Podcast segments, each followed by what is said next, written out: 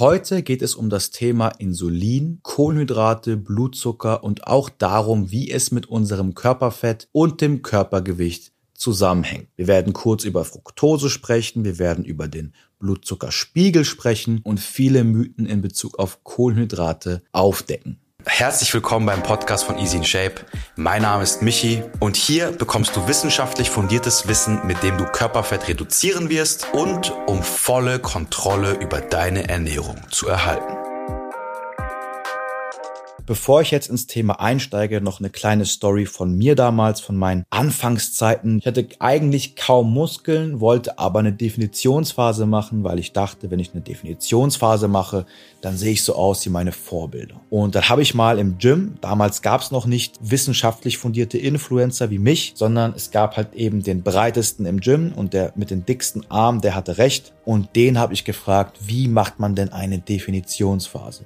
Der hat gesagt, kein Salz und keine Kohlenhydrate, nur noch Proteine. Und das mit dem Salz lasse ich jetzt mal heute weg, da wir noch zu weit abdriften. Aber er hat gesagt, keine Kohlenhydrate. Also was habe ich gemacht? Ich habe meiner Mutter gesagt, Mama, ich esse keine Kohlenhydrate mehr. Ich esse jetzt nur noch Gemüse und Fleisch beziehungsweise Eier und Quark. Ich habe in der ersten Woche 3 Kilo verloren und in der zweiten Woche ungefähr wieder 4 Kilo zugenommen. Warum? Ganz einfach. In der ersten Woche habe ich tatsächlich alle Kohlenhydrate weggelassen. Das hat dafür gesorgt, dass mein Körper sehr viel Wasser verloren hat, denn Kohlenhydrate speichern Wasser. Und ich habe natürlich auch unbewusst ein großes Kaloriendefizit erzeugt. Denn ich wusste damals noch gar nicht, wo überall Kohlenhydrate drinstecken. Für mich war einfach keine Kohlenhydrate essen, morgens kein Müsli mehr, keine Pizza, keine Donuts, nur noch Quark, Eier und Fleisch. Dadurch habe ich viel weniger Kalorien aufgenommen. Ich war also in einem Kaloriendefizit. Das ist ein Grund für den Gewichtsverlust. Und der zweite Grund ist, wie bereits erwähnt, das Wasser. Also hat gar nicht Low Carb dazu geführt, dass ich Gewicht verloren habe, sondern einfach nur das Kaloriendefizit und der Wasserverlust. Und warum habe ich jetzt in der zweiten Woche wieder 4 Kilo zugenommen? Naja, ganz einfach. Ich habe es zwar eine Woche lang geschafft, so zu essen, aber in der zweiten Woche, da war die Lust aufs Müsli dann so groß, dass ich einfach gesagt habe, okay, ich esse jetzt doch Kohlenhydrate, aber eben nur ein bisschen.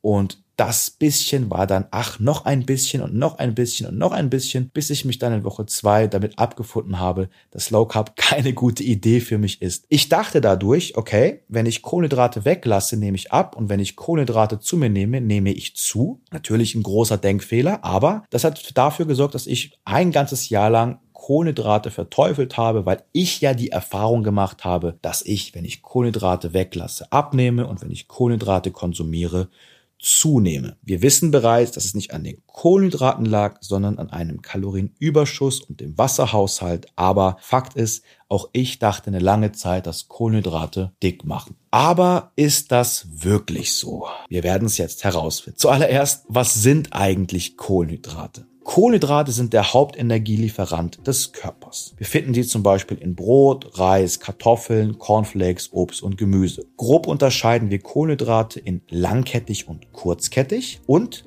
wir müssen aufpassen, dass wir nicht alle Kohlenhydrate über einen Kamm scheren, denn je nachdem, wie die Kohlenhydrate beschaffen sind, werden sie im Körper langsamer oder schneller verdaut. Also, wenn Kohlenhydrate in den Körper kommen, werden sie zu Glucose, zu einem Einfachzucker aufgespalten und diese Glucose wird dann als Glykogen in den Muskelzellen gespeichert. Kohlenhydrate, die schnell in Glucose aufgespalten werden, sind eher kurzkettige Kohlenhydrate. Kohlenhydrate, die langsam in Glucose aufgespalten werden, sind eher langkettige Kohlenhydrate. Um es einfach zu machen, kannst du es dir so vorstellen, wenn wir Kohlenhydrate konsumieren und die sind zum Beispiel kurzkettig, dann muss der Körper nicht so viel Arbeit verbringen, um diese Ketten in einzelne Zuckermoleküle zu zerschneiden, während er bei eher langkettigen Kohlenhydraten mehr Arbeit verrichten muss, um diese Zuckermoleküle zu zerschneiden. Am Ende vom Tag wird aber jedes Kohlenhydrat im Körper zu einem Einfachzucker namens Glucose. Und dabei spielt der Blutzuckerspiegel jetzt eine wichtige Rolle. Denn wenn die Kohlenhydrate verdaut werden, also die Kohlenhydrate in den Einfachzucker Glucose aufgespalten werden, gelangt diese Glucose ins Blut. Und wenn wir jetzt natürlich viel Zucker auf einmal essen, steigt der Blutzuckerspiegel schnell an. Denn Zucker ist ja bereits ein Einfachzucker und muss daher nicht vom Körper aufgespalten werden und kann daher schneller ins Blut abgegeben werden. Wenn wir jedoch Vollkornreis essen oder Kartoffeln, müssen diese erstmal in Einfachzucker aufgespalten werden. Das dauert länger und da das nicht auf einmal passiert, passiert das natürlich nach und nach und so wird auch der Blutzuckerspiegel nach und nach steigen. Der Blutzuckerspiegel steigt also schnell und hoch an, wenn wir sehr viel Zucker essen, und der Blutzuckerspiegel steigt langsam und konstant an, wenn wir eher langkettige Kohlenhydrate essen, wie Kartoffeln, Reis oder Vollkornmüsli. Das ist natürlich in der Theorie so. Man muss dazu sagen, dass der Blutzuckerspiegel bei allen Menschen unterschiedlich steigen kann. Ich möchte dir nur einen groben Überblick geben über den Sachverhalt. Man darf das nicht 1:1 so betrachten. Es gibt auch Menschen, bei denen steigt der Blutzuckerspiegel an, nachdem sie Reis gegessen haben. Es gibt auch Menschen, bei denen steigt der Blutzuckerspiegel an, wenn sie ein Stück Obst gegessen haben. Grundsätzlich steigt der Blutzuckerspiegel eigentlich immer an, wenn wir etwas essen. Aber das ist jetzt ein anderes Thema. Alles, was ich dir sagen will, ist, essen wir viel Zucker, der bereits vorverdaut ist, muss dieser vom Körper logischerweise nicht mehr verdaut werden und geht schnell ins Blut. Essen wir Lebensmittel, die eher eine langkettige Kohlenhydratstruktur haben, muss diese erstmal aufgespalten werden. Das dauert länger und somit steigt auch der Blutzuckerspiegel langsamer. In der Theorie. Steigt der Blutzuckerspiegel, steigt auch der Insulinspiegel. Und ein hoher Insulinspiegel ist ja schlecht. Oder? Ja und nein. Ein konstant erhöhter Insulinspiegel kann in einem Kalorienüberschuss zu einer Insulinresistenz führen. Was ist eine Insulinresistenz? Ganz einfach erklärt. Insulin klopft an die Zelle an und fragt, ob es die Glucose hier als Glykogen lagern kann. Denn Insulin transportiert den Zucker aus unserem Blut in die Zellen. Und in einem gesunden Körper sagt die Zelle einfach ja und die Glucose wird vom Insulin als Glykogen eingelagert. Ja, du kannst dir so vorstellen, du hast eine Muskelzelle und die Glucose, die in deinem Blut ist, wird vom Insulin abgeholt, zur Zelle gefahren und dort wird sie als Glykogen in der Muskelzelle gespeichert. Doch wenn Insulin zu oft anklopft, dann ist die Zelle irgendwann genervt und reagiert nicht mehr aufs Insulin. Denn das Insulin kommt ja jeden Tag, jede Sekunde, klopft immer dran und irgendwann sagt die Zelle, nerv mich nicht und blockt ab. Das Insulin kann dadurch also nicht mehr seinen Job richtig machen, sprich die Glucose aus dem Blut in die Zelle transportieren und die Glucose bleibt dann im Blut. Und ein hoher Blutzuckerspiegel kann langfristig zu etwa Arteriosklerose führen, aber keine Sorge, so einfach ist das nicht.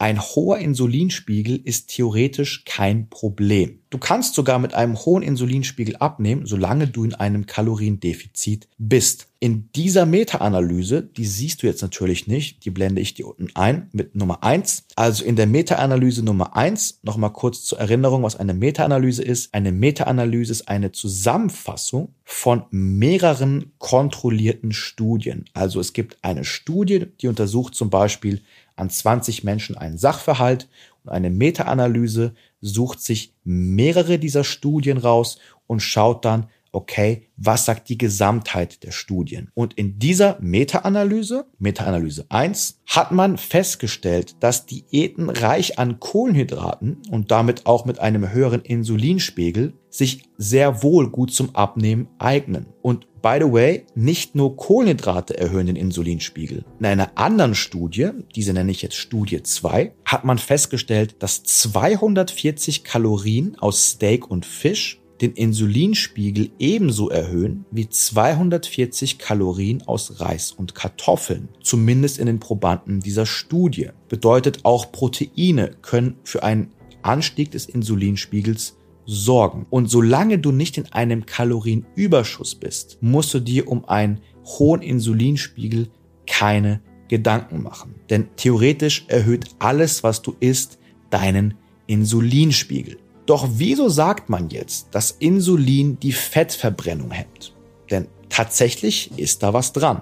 Wenn der Insulinspiegel erhöht ist oder du viele Kohlenhydrate isst, dann ist der Fettstoffwechsel gestört. Das hast du bestimmt schon mal gehört. Und das stimmt auch.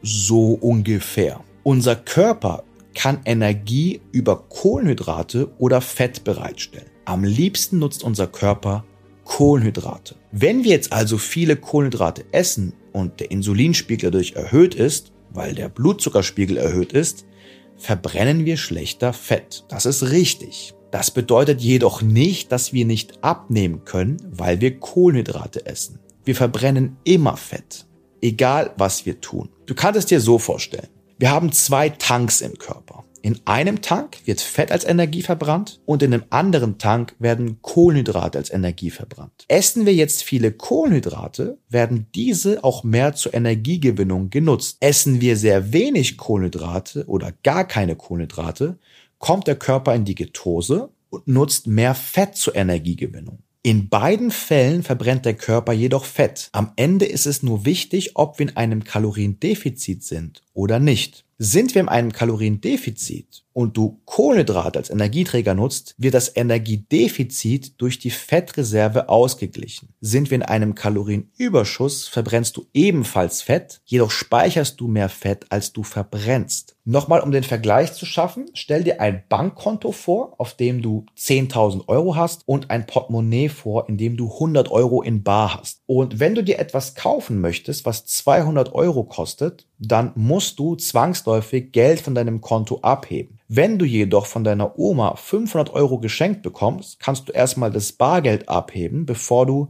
ans Konto gehst. Das bedeutet, viele Kohlenhydrate hemmen nicht die Fettverbrennung, sondern sorgen einfach nur dafür, dass wir primär Kohlenhydrate zur Energiegewinnung nutzen. Sind wir in einem Energiedefizit, müssen wir dieses Energiedefizit jedoch mit den Fetten ausgleichen und in dem Fall mit dem Fett aus unserem Depots, also unserem Bauch- und Hüftspeck sozusagen. Auf der anderen Seite ist Insulin aber auch gar nicht mal so schlecht, denn ein hoher Insulinspiegel kann das Sättigungshormon Leptin erhöhen. Insulin hat also auch eine sättigende Wirkung und spielt deswegen auch eine große Rolle, wenn wir abnehmen möchten. Und übrigens, nur 2% der aufgenommenen Kohlenhydrate werden überhaupt in Fett gespeichert. Essen wir in einem Kalorienüberschuss sehr viele Kohlenhydrate, verbrennen wir primär diese und dadurch weniger Fett. Also stell es dir so vor, wenn du auf dem Konto 10.000 Euro hast und das ist jetzt dein Fettdepot und du bekommst immer wieder neues Bargeld von deiner Oma, dann musst du dein Konto ja gar nicht anrühren. Das heißt, du musst dein Konto nicht belasten und kannst vom Bargeld leben. Und genauso ist es mit Kohlenhydraten und Fett. Wenn du dauernd Kohlenhydrate isst in einem Kalorienüberschuss, dann verbrennst logischerweise kein Fett, weil dein Körper die Energie, die er ausgibt, immer über die Kohlenhydrate deckt. Also nein, Kohlenhydrate machen nicht dick und Kohlenhydrate werden auch nicht in Fett gespeichert. Kohlenhydrate machen dick, wenn du in einem Kalorienüberschuss bist. Das sind aber dann nicht die Kohlenhydrate, sondern der Kalorienüberschuss. Und wenn du in einem Kaloriendefizit bist, kannst du auch abnehmen, wenn du sehr viele Kohlenhydrate isst. Aber wofür sind Kohlenhydrate eigentlich wichtig? Ich meine, oft wird ja gesagt, Sportler brauchen mehr Kohlenhydrate. Und die Aussage stimmt, bezieht sich aber auf viel Sport und vor allem auch intensiven Sport. Wenn du täglich hart trainierst, solltest du schon darauf achten, dass deine Kohlenhydratzufuhr optimiert ist. Ich sage nicht, dass du Kohlenhydrate essen musst. Wir können auch selbst Kohlenhydrate herstellen und du kannst auch leistungsfähig sein, wenn du in der Ketose bist, also deine Energiegewinnung primär über Fette läuft, aber es ist auf jeden Fall vorteilhaft. Das heißt aber nicht, dass du jetzt 3 Bananen essen musst, wenn du zum Sport gehst. Es gibt Studien, die zeigen, dass Kohlenhydrate vor dem Sport sinnvoll sein können, aber eben nur dann, wenn du extrem viel und intensiv trainierst. Du musst auch nach dem Training nicht Kohlenhydrate oder Zucker in dich hineinkippen. Du kannst auch erst 5 Stunden nach dem Training eine protein- und kohlenhydratreiche Mahlzeit zu dir nehmen und wirst dadurch nicht Muskeln abbauen oder verlieren. Also auch der Fakt, dass du nach dem Training unbedingt Kohlenhydrate brauchst, ist nicht richtig. Und es ist auch nicht richtig, dass du vor dem Training unbedingt Kohlenhydrate brauchst. Wenn du auf nüchternen Magen trainierst, kann es sinnvoll sein, ein bisschen Kohlenhydrate zu essen. Nüchtern heißt für mich, dass du mindestens 8 Stunden nichts gegessen hast, aber da muss es auch eben keine große Mahlzeit sein, sondern vielleicht 2 Reiswaffeln oder eine Banane. Übrigens, für das Thema Kohlenhydrate nach dem Training wird ja oft gesagt, wir brauchen Kohlenhydrate nach dem Training, weil unsere Energiespeicher, also die Glykogenspeicher, das sind Zur Erinnerung, die Speicher, in denen wir Glucose, den Einfachzucker, speichern, die sind ja nach dem Training leer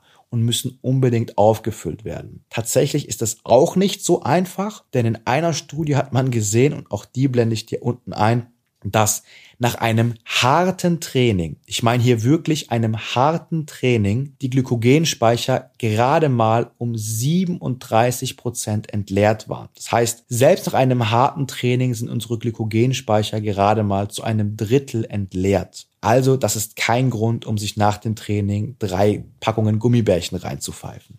Die Glykogenspeicher füllen sich übrigens auch automatisch wieder auf, nachdem du Kohlenhydrate gegessen hast, denn Spoiler-Alarm, dein Körper versucht immer einen Ausgleich herzustellen, und wann du die Kohlenhydrate nach dem Training isst, spielt keine große Rolle, solange du sie konsumierst. Kohlenhydrate können ebenfalls sorgen, dass du dich besser fühlst. In dieser Studie hat man herausgefunden, dass ein kohlenhydratreiches Frühstück den Tryptophanwert im Blut und im Gehirn erhöhen kann. Und das kann zu einer Produktion von Serotonin, unserem Glückshormon, führen. Um es einfach zu machen, baue Kohlenhydrate moderat in deine Ernährung ein, erhöhe die Zufuhr, wenn du mehrfach in der Woche intensiv trainierst. Niemand muss kiloweise Kartoffeln täglich essen, und niemand muss auch Kohlenhydrate essen, denn essentiell sind sie nicht. Aber wenn du sie gerne isst und wenn du viel trainierst und sehr aktiv bist, macht es auf jeden Fall Sinn, eine kohlenhydratreiche Ernährung zu pflegen.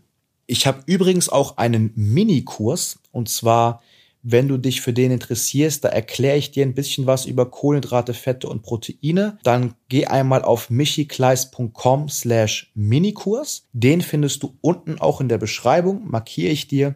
Und Inhalte wie diese sende ich auch wöchentlich in meinen Newsletter raus. Also unten findest du auch nochmal einen Link zu meinem Newsletter. Klick da gerne drauf und trag dich ein. Er ist kostenfrei, wird bereits von 14.000 Menschen gelesen. Dort veröffentliche ich wöchentlich Beiträge wie diese, wo ich auch schriftlich nochmal genaue Sachverhalte erkläre im Bereich Ernährung. Und auch dort findest du immer Studien. michikleis.com/Minikurs für den Minikurs und michikleis.com/Newsletter für den Newsletter. Beide Links findest du unten in der Beschreibung bzw. in den Shownotes. Zum Abschluss möchte ich noch über Ballaststoffe und Fructose sprechen. Über Zucker wird es eine extra Folge geben, denn das Thema Zucker ist jetzt nochmal ein großes Fass, das ich nicht aufmachen will. Aber ich möchte noch kurz auf Ballaststoffe und Fructose eingehen. Und auch nur kurz, weil sie in der Praxis keine große Rolle spielen. Fakt ist jedoch, dass Ballaststoffe unsere Verdauung verbessern und uns auch beim Abnehmen helfen können. Zum Beispiel hat man in einer Meta-Analyse festgestellt, dass eine ballaststoffreiche Ernährung den Appetit stark reduzieren kann. Das gilt primär für Ballaststoffe, die in Obst, Gemüse, Hafer, Gerste oder Hülsenfrüchten enthalten sind. Zudem sind Ballaststoffe auch oft in Lebensmitteln mit einer geringen Kaloriendichte und einem hohen Anteil an Mikronährstoffen. Alle oben genannte Lebensmittel, also Obst, Gemüse, Hafer, Gerste und Hülsenfrüchte, haben eher weniger Kalorien pro 100 Gramm und enthalten viele Vitamine, Mineralien und sekundäre Pflanzenstoffe. Kommen wir zur Fructose. Fructose ist ein Fruchtzucker und wird oft für ungesund gehalten. Das liegt einfach daran, dass in vielen US-Studien mit Fructose-Sirup geforscht wird. Es werden dort Kohortenstudien aufgeführt, indem man viele tausende übergewichtige Menschen untersucht und feststellt, dass sie Fructose-Sirup konsumieren. Hier darf man natürlich ein paar Sachen nicht durcheinander bringen. Und zwar zum einen sind die Menschen nicht übergewichtig wegen Fructosesirup, sondern übergewichtige Menschen nutzen oft Produkte, in denen Fructosesirup enthalten ist. Zum Beispiel Pop-Tarts, ja, diese Süßigkeit aus den USA. In der Füllung ist auch viel Fructosesirup drin. Das heißt aber nicht, dass Fructose dick macht. Solange du nicht hunderte Gramm Fructose zeitgleich mit einem Kalorienüberschuss zu dir nimmst, wird deine Leber nicht verfetten oder sonst was. Das ist ja auch immer so ein Gerücht, Fructose verfettet die Leber. Nein, das stimmt nicht. Es gibt ja auch Frutarier, die nur Obst essen, und die haben ja auch keine Fettleber. Also, dass Glucose dick macht, Fructose dick macht oder dass Fructose deine Leber verfettet, stimmt nicht. Im Gegenteil, es gibt Studien, die zeigen, dass bis zu 90 Gramm Fructose täglich unseren Langzeitblutzuckerwert verbessern kann. Das liegt aber wahrscheinlich eher daran, dass die Fructose, die hier konsumiert wurde, aus natürlichen Quellen in Anführungsstrichen kommt wie Apfel, Banane und Obst. Zudem muss man sagen, dass ein Apfel oder eine Banane ja nicht primär aus Fructose besteht, sondern 100 Gramm Banane, das ist ungefähr eine mittelgroße Banane, enthält ungefähr 3 Gramm Fructose. Also nur weil Fructose in Obst enthalten ist, heißt es noch lange nicht, dass Obst dick macht oder sonst was. Und Studien, die zeigen, dass Fructose dick macht, zeigt nicht Fructose per se, sondern Fructose-Sirup, also diesen puren Zuckersirup. Und das sind eben auch nur Daten, bei denen man festgestellt hat, dass übergewichtige Menschen eher Produkte konsumieren, die viel Fructose-Sirup enthalten. Also wir fassen kurz zusammen.